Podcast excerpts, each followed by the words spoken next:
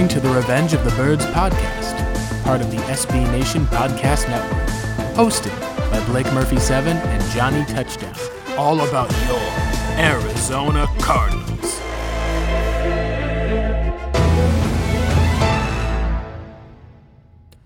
Hello and welcome in, Arizona Cardinals fans. This is the Revenge of the Birds podcast. Coming to you after the first game of the season, we have actual, real Cardinals football to talk about. Finally, it seems like it's been such a long time, a huge wait to get here. We finally had it this last Sunday, and we're going to break it all down. My name is Blake Murphy, uh, on Twitter at Blake Murphy7, and uh, I'm the co host of the Revenge of the Birds podcast. Uh, we are part of the SB Nation Podcast Network. And my co host, the Venerable John Venerable on Twitter at Johnny Touchdown, is joining us as well. And John, we are one week into the season, and the Cardinals, for the first time since 2015, are 1 and 0. It feels great. How are you doing overall, first of all, before we jump into recapping the game?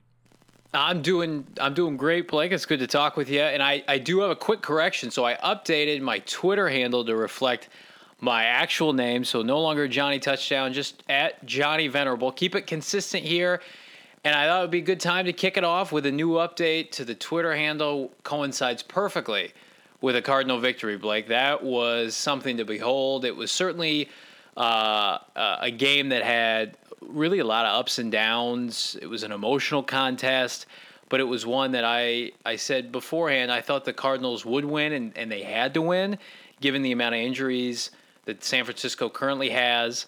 Uh, and boy, oh boy, that was a signature win for Cliff Kingsbury, second year as head coach, and I think probably the biggest win for Kyler Murray as well to date, Blake. Uh, for the Arizona Cardinals to not only come out and defeat a division rival in the first game of the season on the road, no less, but to have it be after they went to the Super Bowl the previous year and after, despite missing Deebo Samuel, missing Brandon Aiyuk, missing their starting center, to have no one really give you a chance. And the Cardinals went out there. Uh, there were some early adjustments and issues we'll be able to go through as we kind of walk through with part of the game.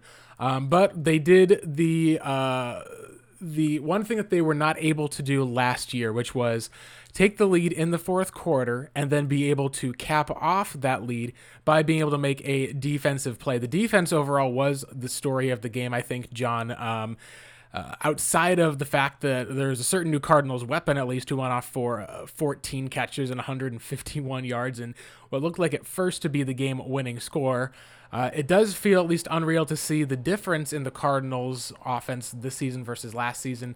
Running 78 plays against the Niners, uh, being able to control the ball, control the clock, and then not having a good game from the Niners on the other end. I think that at least, John, there's a lot to be discussed, at least in terms of if this is going to be the Cardinals all season long, if we're just going to be a, permanent cardiac card state, or if, and this is what I think we can take a look at, is we need to give some credit to the fact that the Niners defense is still that same defense that it was last year.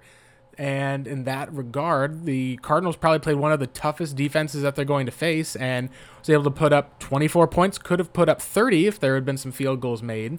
And I think that is a huge improvement over last year because they only gave up on the other end 20 points, which is at least eight to nine points lower than they were giving up on average last year.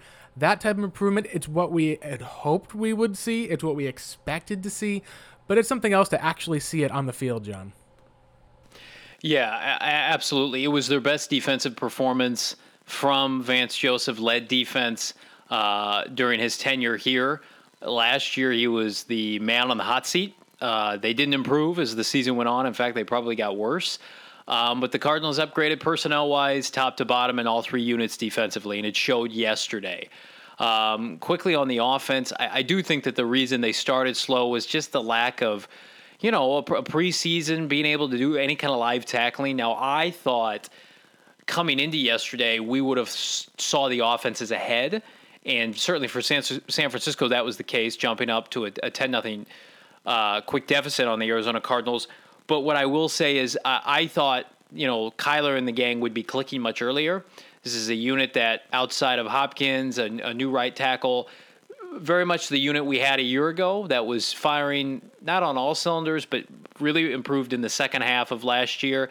And they took some time to, to get going. And thankfully, the defense was up for the challenge. the defense that was so maligned a year ago, that really is the Achilles heel for this team nationally, that people want to dismiss this team as a, a playoff contender, held San Francisco to three points between quarters two and three, and then the touchdown at the end of the game, which we'll get into, was kind of a fluke because they were gifted a pass interference penalty that you know was on uh, Jordan Hicks that he didn't need to make.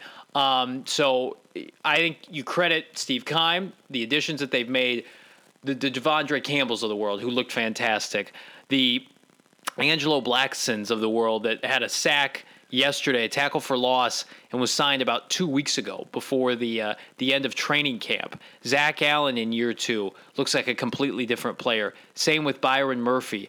Devon Kennard, who I wasn't a huge fan of coming into this year, and still don't think he's going to be a 10 digit sack guy. But just the linebacking core in general is just so much more athletic. And you know, Isaiah Simmons had his his ups and downs yesterday. Just the team speed defensively is where it needs to be if this team's going to compete for a winning record, you know, a, a wild card spot, you know, dare I say the division. And I think that they were the tone setters. They kept this team in it while the offense worked through its kinks. And, you know, there are going to be weeks like that where Kyler, for whatever reason, just isn't on the same page with his receivers. I think he, he'd even tell you, Blake, that, you know, eventually the vertical passing game is going to get to a point where, you know, they're going to be able to stretch the field. They're going to incorporate, you would hope, Kirks and the Isabels and the Keyshawn Johnsons when he returns. But they had to be a little bit one dimensional yesterday outside of DeAndre Hopkins, 14 for 151. But give credit to Vance Joseph and the defense. They bought them enough time, enough possessions to allow Kyler and the defense to get it going. And then at the end of the game, when they needed rescuing, when they gave up that go ahead touchdown, Kyler Murray rewarded them. So it was very much a back and back and forth affair. And it was kind of like you scratch my back, I'll scratch yours in the sense that, okay, Vance, we need you just to hold on a couple possessions. I, I don't really remember too many possessions, specifically in the second half, Blake, that the 49ers had outside of those last two drives. That speaks to just the the upgraded confidence that this defense has, the fact that we're going into year two under the same scheme that most people malign, but again, still consistency. And then the biggest thing, Blake, that I think that we needed to see was the Cardinals invested some premium draft capital in their defense last year in the form of Byron Murphy, Zach Allen, and both of those two individuals came to play yesterday. Byron Murphy with the two pass breakups back to back on third and five and fourth and five to win the game. I mean, we're talking about the 33rd overall pick in last year's draft, finally looking like that player out of Washington.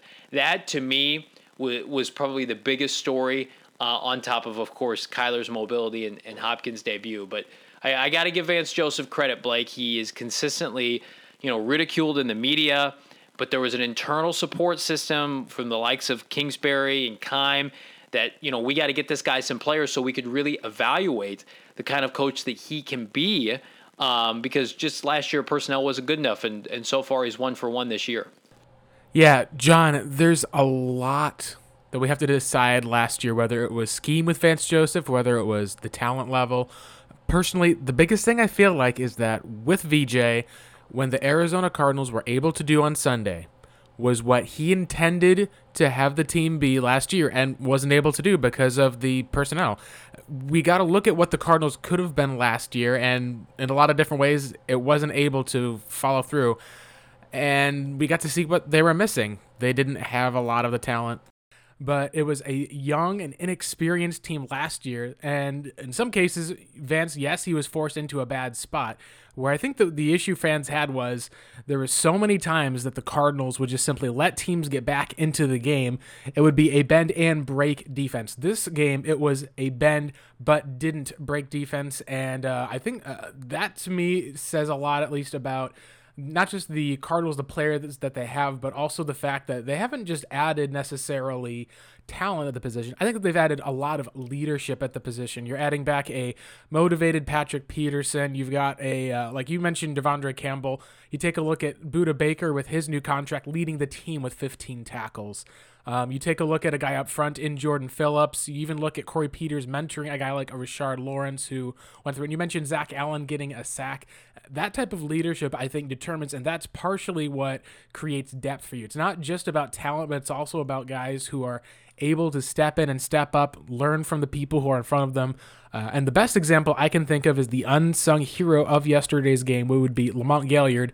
After Mason Cole had a leg injury, uh, there's still not news out there. Uh, you know, he like uh, we've joked about it before, but you know his leg could be completely missing, and Cliff would just you know kind of keep it coy or keep it quiet at least for all of those. Um, as far as I know, he was still being able to see walking around, uh, but I think that there's enough that Gaillard showed that if Cole misses some time he'll be able to at least pick up a lot of the slack. Was did a good job filling in. Hopefully, it is just a fill in.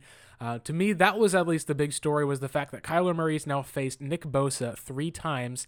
And in that span, I don't believe that Nick Bosa has even sacked him uh, once completely, at least on the sack record. There's obviously been pressure that we've seen, but it is to the case of showing that when you have a quarterback, it can make up for a lot of talent deficiencies. And when you've got a defense that is playing complete, where you've got guys like Murphy and Peterson on the outside. It does show at least, like as you can see, the Niners had to go to the middle of the field, and when they desperately needed plays to be made to the outside, Cardinals forced it. They trusted their playmakers, and the likes of Murphy and Peterson came through, breaking up those uh, last couple of first downs. Uh, now, the game, of course, unfortunately, didn't play as well for one particular player, which would be Isaiah Simmons. Go back to the beginning of the game first play of the game, Simmons at least ended up uh, having a horse collar tackle on Kittle that pushes the ball into uh, Cardinal territory after a run by Raheem Mostert for 14 yards. Uh, you also, I believe, on that play had Jalen Thompson gets injured. He comes out. Chris Banjo comes in. Uh, a little bit later, after the Cardinals punt, uh, and the Niners get a field goal. They score a touchdown on a first and 10. It's a 77 or 76 yard uh, quick, uh, they called it an option route. Basically, you run up one way, running back, you either flare to the out if the guy takes inside leverage, you go to the inside if he goes for the outside portion.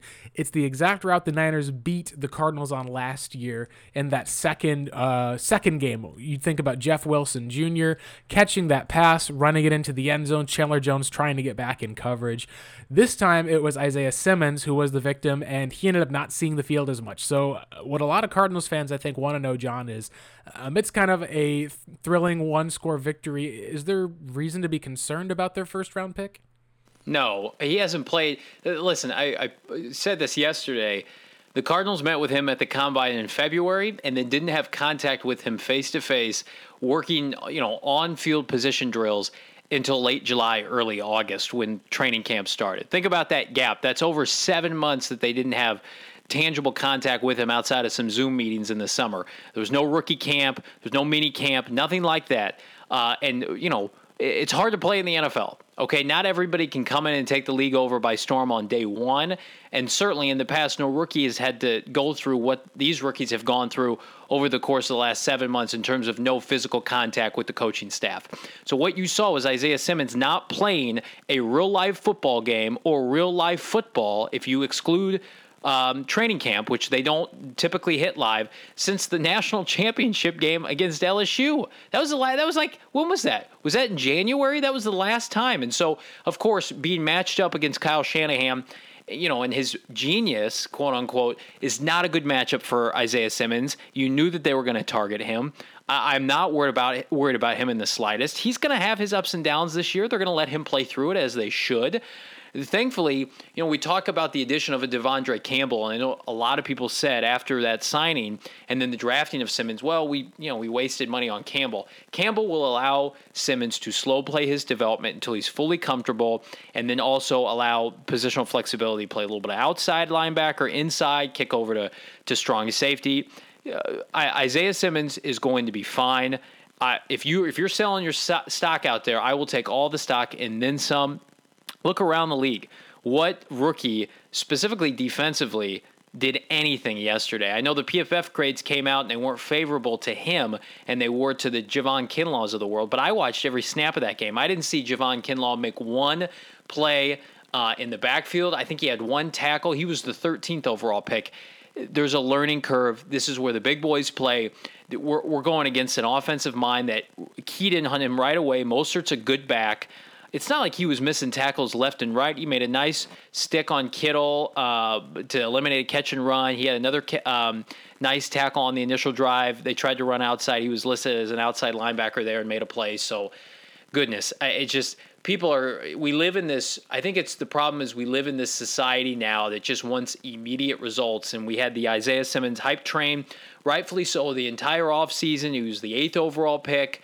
He's going to be everything Haason Reddick isn't. Coincidentally, Haason Reddick probably played his best game under the Kingsbury era yesterday, but I just think it's it's absurd. This rookie class of a year ago looked rough outside of Kyler Murray. How great did Byron Murphy look at times last year? Not great. Zach Allen was a non-factor.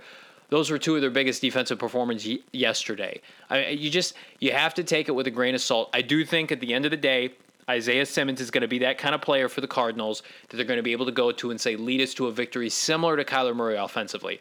He's going to be intercepting balls. He's going to be having tackles for losses. He's going to be sacking the quarterback. It's just not all going to happen, especially against a team like San Francisco, who is so buttoned up offensively, so specific situationally.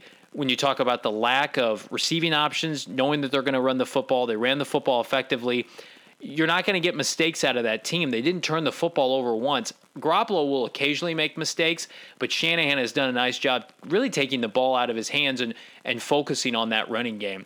Wait till DeAndre Hopkins gets the Jets of the world and the Lions, maybe next week against Washington. These erratic teams.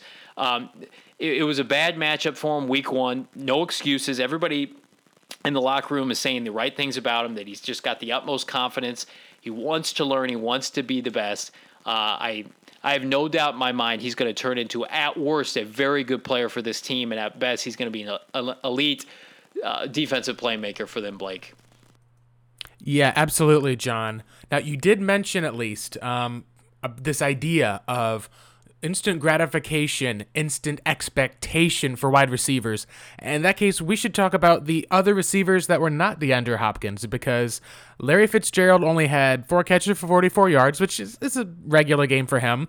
Dan Arnold had a key block on uh, Kyler's touchdown, but there was very little that we saw overall of Kyler Murray to Christian Kirk. There was a interfered with deep pass. There was one that went through his hands. There was another one that was just past his outstretched hand that Kyler just missed him on running around. Uh, and then there was Andy Isabella, who was on the field for 14 snaps, but you really didn't notice him otherwise. He didn't get any targets, wasn't there on any jet sweeps. Uh, what I thought was interesting, at least, is you did get to see a lot of Kenyon Drake being effective. There wasn't any big runs that he went off to, but Chase Edmonds was able to get involved in the screen game with the passing concepts, and he's shown, I think, what we thought he was going to be last year. Uh, missed some time with injury. We got to have the one third, uh, one three touchdown game uh, I think the Cardinals have uh, showed this case that on offense, it's probably going to be running a lot through Hopkins, still a lot through Fitzgerald.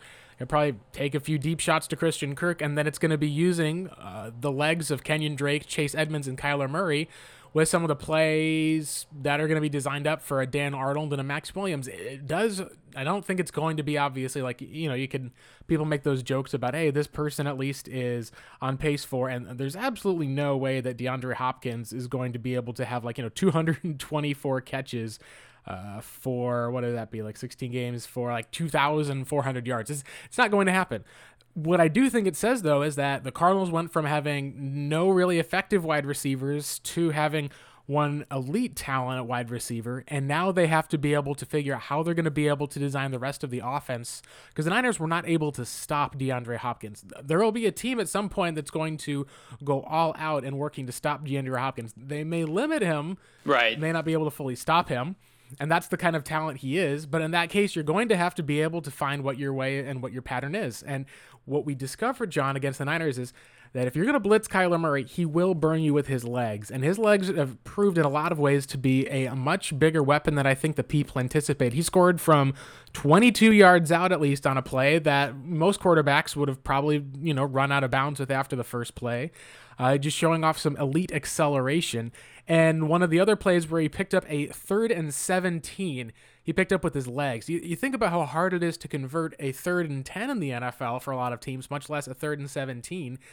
And it was because he got with a linebacker in coverage and he's got a wide receiver behind him. He faked pumps that he's going to toss the ball to a wide receiver. And in that situation, the linebacker has a choice. He either has to go and attack Murray, he'll just dump the ball over his head, complete the pass, get the first down, or he turns and covers the linebacker and then just hopes he's like, all right, I'm going to go ahead and cover the wide receiver who's over here for that one because if he's going to throw it. Kyler was so quick, he ran around the corner. The receiver then blocked that linebacker, at least, I believe, into um, the play where Kyler was able just to get past the sticks to get a critical third and 17, keep a drive going, and I believe they did score points on that drive as well. To me, John, that's one of the things that we've talked about as far as a mobile quarterback. It's part of what makes Kyler Kyler. And again, it, a lot of it comes back to the type of football that Cliff Kingsbury wants to play is that in this new NFL, you learn to throw the ball and you still win games by being able to have a guy who can make plays with his legs. And what's great is, unlike the likes of a Lamar Jackson or even with Josh Allen, who was uh, very effective in their win yesterday, you don't take nearly as many hits because that's the kind of player that Kyler is. He didn't take any, uh, I think it was two sacks yesterday where he gave himself up and didn't take any other big hits. And that's exciting because you don't then have to worry about it being a limited time frame of winning. You can hopefully enjoy Kyler for many years to come. What you won't be able to enjoy is a defense, and that's where I think the Cardinals, because we've seen John, if the Cardinals can keep this up, and we see you uh, go in and be able to kind of handle business against some of these next upcoming teams, and their defense is still able to hold sharp. Show it wasn't a fluke here. Uh, you're able to stay healthy you're going to see that, hey, you've got a window now on offense and on defense for that one that you're able to make moves during the season. Are you able to kind of do an all in for it type of move like you did this last year with Hopkins adding someone else? You've got this opportunity that's here, John, and it starts with being able to, first of all, uh, put things together on the field that's solid play. We got that from the offense and the defense and even the special teams with a critical punt block. Uh, the next step, then, of course, is being able to stack wins together. The Cardinals have an opportunity to do that. And then it comes down to ultimately, I think, being able to win these close divisional games. I think, John, that this is at least the first step to hopefully the Cardinals being able to take a much, much bigger leap in the near future. Yeah, absolutely. And you know, just to speak to the fact that you know, I was asked yesterday, what do you think the biggest setback was, or the you know the weaknesses you saw in their performance. I think defensively, you know, the safety plays a little concerning, especially now if Jalen Thompson misses time. But that's really kind of a nitpick. Offensively, it's when will the vertical passing game return and what other receivers are going to emerge. I think, listen, I love Christian Kirk as much as anybody. I think he's really going to be a nice feature player this year, but he disappears in, in too many games for this team. Um, and then just to have one reception yesterday on five targets, he's targeted five times, had one catch, uh, is unacceptable. Now, Kyler missed him on that deep slant that would have been a big game. And I do think Kirk was the benefit, excuse me, Hopkins was the benefactor of Kirk primarily being with Richard Sherman and even got that long pass interference call, which was a, a, a touchdown um, setup. So I, don't want to be too critical of his play, and I also think kind of the way that they, you know, tailored their offense yesterday was specific to San Francisco's defense because they knew they could kind of lure them to sleep with the run game, and then Kyler could take off. And by the end of the game, the Bosa's, the Dee Fords, the Arik Armsteads, they were gassed. They couldn't they couldn't chase Kyler one on one, and and they knew they Kingsbury knew they had a distinct advantage there. But I just I am a little bit concerned when you have to get into your you know three and four receiver sets what is that formation going to look like? Dan Arnold had two catches yesterday. Fitzgerald's always going to be an option, but Andy Isabella continues to be a non factor. He doesn't play. The coaching staff talks him up. He didn't return kicks yesterday, Blake, and we had seen him do that in the offseason. So we're thinking to ourselves, okay, he's going to have some kind of an impact. You mentioned no end arounds, no jet sweeps, no reverses to him. I, I just, I'm at the point now where it's just like if you get anything from him, that's a benefit. But to me, it, I don't, I don't want to jump to conclusions here too quickly. But I just it looks like a wasted pick to me, especially you know when I see the DK Metcalfs of the world, you know, balling out for Seattle. But I it makes me feel better that Byron Murphy and Zach Allen did did so well yesterday and have such promising starts to the season. You can't hit on every pick. But right now, until I'm I'm shown otherwise, it's going to be a non-factor. Okay, so that's all of my negativity I'm going to have on this podcast with relation to yesterday. But as far as Kyler Murray goes, again, he's going to have performances, Blake, where he's thrown for 350 yards and four touchdowns and he runs for 20 yards. Uh, he would much rather work out of the pocket. He's he's said that as much. He doesn't particularly want to run, and goodness, he has become such an elite slider, avoiding contact. Really, the the Kerry Hyder sack, which was kind of a pull down, it, it, wasn't really a big shot. Was the only time I remember him getting hit, like legitimately hit hands on him yesterday. He was the benefactor of two um, roughing the passer calls, 15 yard penalties that were critical. Uh, and I know people were complaining about that. Listen, the Cardinals are benefiting from the fact that they, for, for the first time in their franchise, have a mobile quarterback. And if you're Lamar Jackson, if you're Patrick Mahomes, if you're Kyler Murray, if you're Dak, if you're Russell Wilson, you're going to get these kind of calls. And that's just is what it is. If you don't have a quarterback like that, Jimmy Garoppolo rushed for nine yards on one carry yesterday. That's not part of his game, and he's limited because of it. He got babysat. Yep. Yeah, John, I am just excited – that Kyler is getting those calls. Yeah. So excited because Cam Newton went for years without getting those calls. Now, maybe refs saw a big body that thought he's going to run guys over. That may be part of it. But I think that Kyler's already going into this Mahomes Wilson category, not just from the baseball slides, but because he's getting respect around the league. Uh, maybe he gets you know a little bit more respect because he's smaller than usual. Um, maybe he gets protected. Eh, but if that's the case and you're a defensive coordinator, you've got to scheme around that because the Niners showed they're incapable of stopping Kyler Murray and their offense. They worked their best to limit him in as many possible ways. Didn't matter in the end. What the Niners needed was their quarterback to come through. In the fourth quarter, he did not. Kyler Murray came through. Um, we did see in a lot of ways some shades of 2019. The early offense, that sack by Kerry Hyder where Kyler took a bit loss. But what we've seen is the progress, especially in areas where when franchise players need to step up, Kyler Murray has stepped up. Uh, people asked me what stood out to them in the game. The first thing that I said was there were so many people who credited Kyler Murray to a way that they pulled away credit from the other coaching staff, the other players who were. That was one thing I saw that was big. Uh, people credited Kyler. I even posted a tweet on that. John Middlekauff, who is a, a, Niners guy, former NFL scout, he sent out a video earlier this week. Said Cardinals have no chance, no chance whatsoever. You look at he's like Cliff is terrible, Vance Joseph is awful post game, he says, "Okay, maybe maybe I underestimated Kyler Murray," and so it's like he gives no credit to the coaches. That last play to DeAndre Hopkins, Cliff ran a mesh concept. Now, if you're not familiar, it's an air raid staple, a play that crosses wide receivers across from each other and drives a guy up the field. It just creates chaos in a defensive side, especially if you're in man coverage. You kind of like you kind of like rub one guy off and get another guy open. Uh, then what that play did was that uh, they designed the play.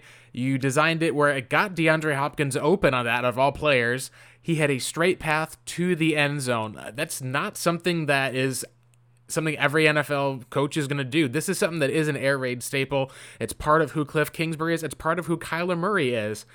And it wasn't even just about Cliff and Kyler. You did have to trust Vance Joseph to be able to hold yourself on defense. The fact that they went two for 11 of third down, and the fact that the Shanahan was like, hey, we don't want to give you two shots because they can't stop Kyler. We have to score here on this end. And the Cardinals stopped the Niners.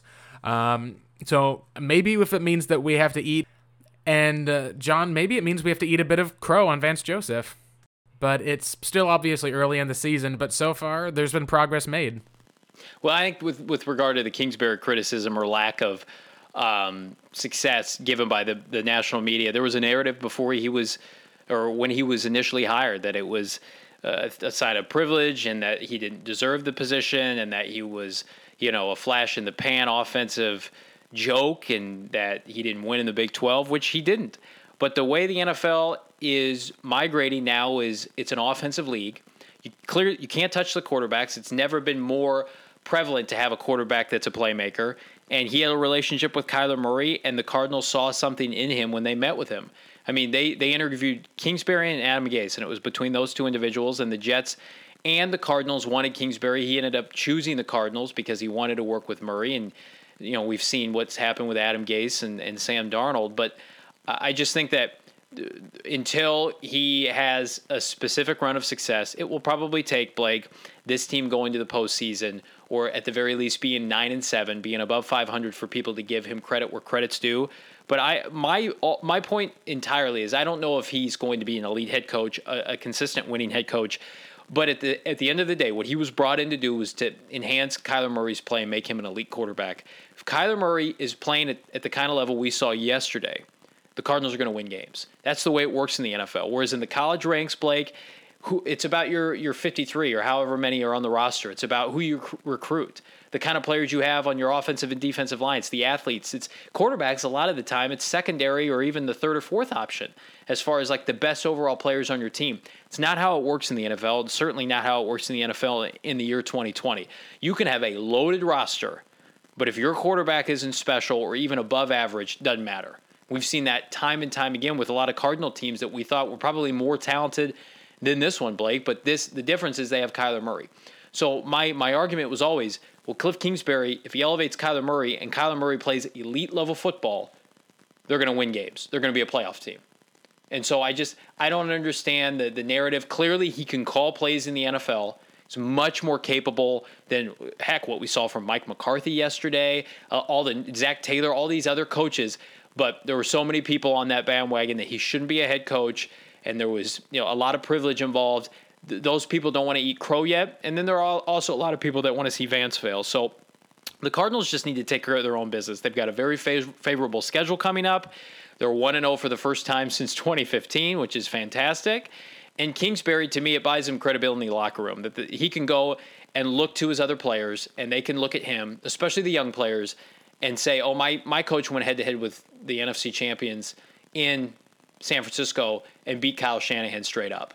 And he outdueled Robert Saleh in the second half and basically undressed him in the fourth quarter with back to back drives to win the game of, I think it was 94 yards and then 75 yards. I mean, that was Cliff Kingsbury. And then defensively, Vance Joseph did just enough to hang on on an improving defense that we think is only going to get better because of the additions of some of these young players. So I I I just think that it this win will springboard them to the postseason. That is my prediction. I, I was back and forth on whether or not I, I thought they were a, a, a, playoff team. I did think they'd go nine and seven this year, but I had picked them consistently to win this game for the last four to six weeks. I felt really good about it last week with all the injuries, and I thought throughout the duration of the game, I'm like this this is a not a must win. But you're talking about no home fans for San Francisco, no receiving options, and I'm not making excuses for them. This is the NFL. You play who you have to play and it's it's John Lynch's fault. He didn't go out and sign any capable receivers. But the Cardinals the Cardinals came in as a, a 5 10 and 1 team beating the uh, previous 8 0 San Francisco 49ers through 8 weeks last year and, and now they're they're all in 1 and that's because of Kyler Murray, Cliff Kingsbury and Vance Joseph.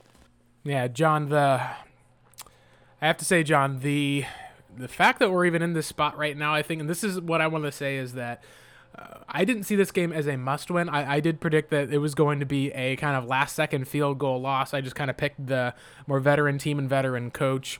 Um, there was a, a, good chance of that happening, except it would have been a touchdown. Uh, the Cardinals, by being able to overcome that, this is one of those wins in September that you hope pays dividends in November and December. If the Cardinals can, um, I guess I mentioned if the Cardinals can start off 4 and 0 and you're looking at a seventh playoff seed and you're saying, hey, your goal this season is to get to nine and seven. If you can start off four and zero, oh, you can then go basically. Um, what is that? It's uh, five and seven over your last 12 games and still have a shot at the postseason. I don't think that you have to necessarily say you want the Cardinals then to have that be the case, but you at least have an opportunity to be able to start fast and start strong, which in previous years, I look back to that 2013 season where they started two and four and then look back to how they pervade that into that 9 and 1 start in 2014 before Palmer got hurt and then came on strong again in that 2015 season. Uh, that's what I think the best teams do is they take advantage of things early and then they know that when the pressure is going to be on later, they don't have to get lucky or hope that a team, you know, uh, another team wins a game for them to get into the postseason or to have a shot. They can then at least determine their own destiny. That was a huge step forward, I think, by being able to win a game like this. Now you have to go and be able to look at the next few upcoming games against you got Washington, you've got the Panthers, you've got the Lions, no, you even have the hapless Jets. You got to go out there and be able to take care of business. Uh, I don't think it's too much to ask to say that this team, for those teams are playing, should hopefully be able to at least go four and one. If not four and one, at least be able to go three and two down that stretch. um, before you can get to the Dallas Cowboys. I think that would be your best uh, bet. Uh, let's go ahead at least before we talk about just a little bit more of the upcoming thing. Let's talk about some of the good, the meh, and the ugly. Uh, just kind of three things from the game that you thought you were good, you thought you were eh, and then one that you thought was ugly. Uh, for me, what I thought was good was uh, Cliff Kingsbury adjusting because uh, it went from a ugly to a, a good. From the first quarter on, it looked very much like he was running uh, he was running along with his 10 personnel ideas that he was running against the Lions in week one of last season. Uh, it took about three quarters to move away from that in the Lions game. This one, it took probably about three series, and it became clear. He's like, all right, here's what we're going to do. We're going to be able to put in Maxx Williams. The passing game wasn't working. I think he was hoping to take advantage of the Niners throwing some blitzes or coming out aggressively and trying to throw into that those blitzes. Uh, he instead turns it around, is able to start having some different handoffs, some Kyler Murray runs.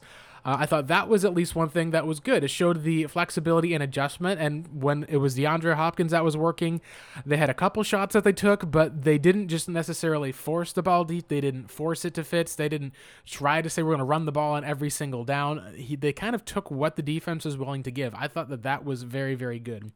What was meh for me overall was uh, the play, at least, of Haason Reddick, who took over for Isaiah Simmons, who'd been playing poorly. And Reddick, in that regard, he had a couple of good plays, and then he had a few that were some misses. I think that if he's going to be the guy who ends up moving into kind of that Sam linebacker role, where you're talking about more of a part-time pass rusher, part-time coverage guy, I think there's going to be some hits and misses. Your hope is that by probably about you know week six, week eight, that a guy like Simmons can learn enough, be able to get adjusted to the speed of the game, and be able to come in without being able to get baited so much. And that that'll be something that we'll have to see John because uh, he is a unique player with unique skill sets.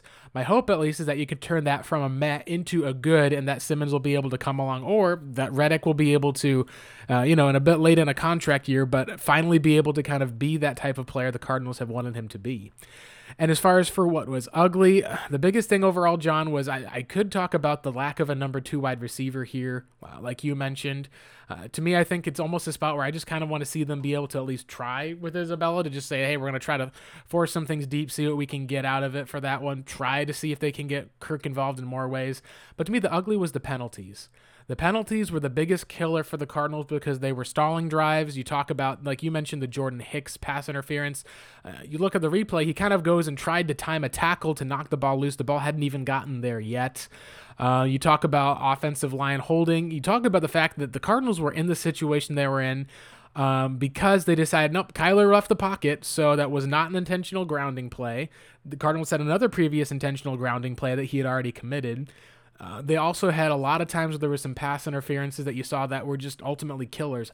To me, that's the biggest thing that has to get cleaned up because if you're not a clean team, John, you're probably not going to be able to make it to the playoffs, much less very far in the playoffs, because good and well run teams will take advantage of that and beat you. Uh, to me, that was the ugliest part of the game. What were some of the ones that stood out for you?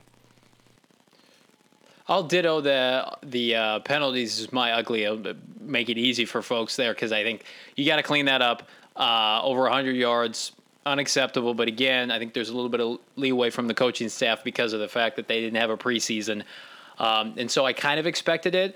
But here, I'll give you another one. How about Zane Gonzalez uh, not looking particularly sharp, kicking field goals yesterday? I get it the the first one he missed was I think 52, and that's difficult. But again, the elements weren't bad. And then the the second one he missed. I know he made the the long one from 56, and that's great. But the second one he missed was 49. That could have very well been the difference in the game. And I get it. He made a lot of field goals last year. He made a lot of field goals when the Cardinals were down, when they couldn't punch it into the end zone. They were chip shots. I, they weren't under pressure. This, to me, is something to watch moving forward. The Cardinals are going to be in a lot of close games this year. They have playoff aspirations. They need him to be better than he was yesterday. The math for me, I just think, you know, the, the 2020 draft class, and that's a little bit unfair just because it's game one and Hopkins was technically their second round pick but just minimal impact from the draft class. But again, I think that speaks to the depth that they've you know, put together throughout the rest of the roster. They're not super reliant on the draft class like they have been in the past.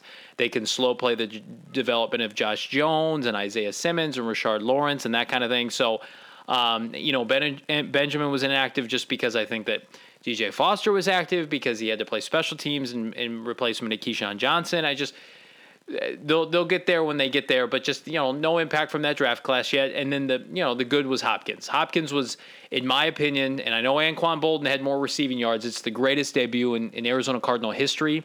The the Boldin uh, stat that I'm referring to is I think in 2003 when he debuted against the Lions, he had over 200 yards and two touchdowns.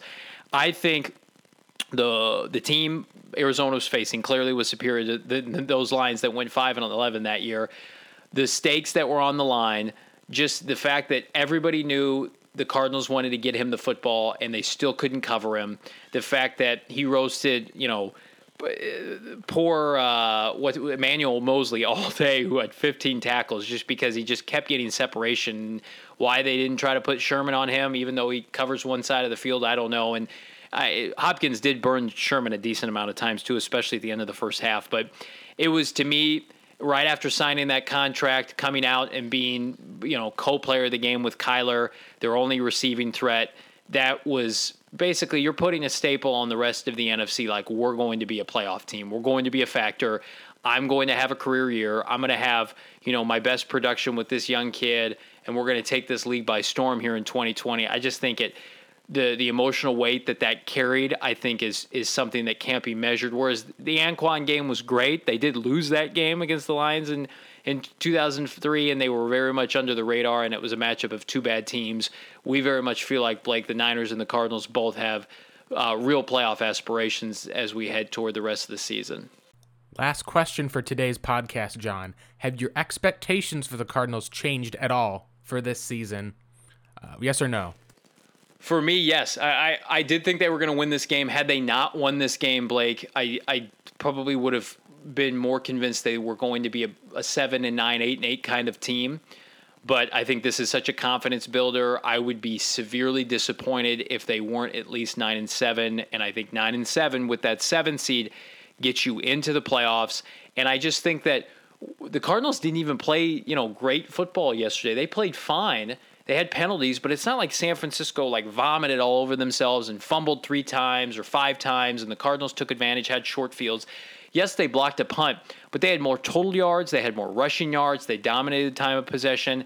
This offense it hasn't even scratched the surface of what they're going to be capable of doing. I, f- I fully expect them to eclipse 30 points this upcoming weekend against a, a you know a Washington team that's you know got a lot of emotion right now. I just the Cardinals to me, they're playing with house money. Everybody doubted them entering this game, and now they can come out and say, like, this is who we are. We have an elite level quarterback. We have an innovative head coach. We've got an upgraded roster.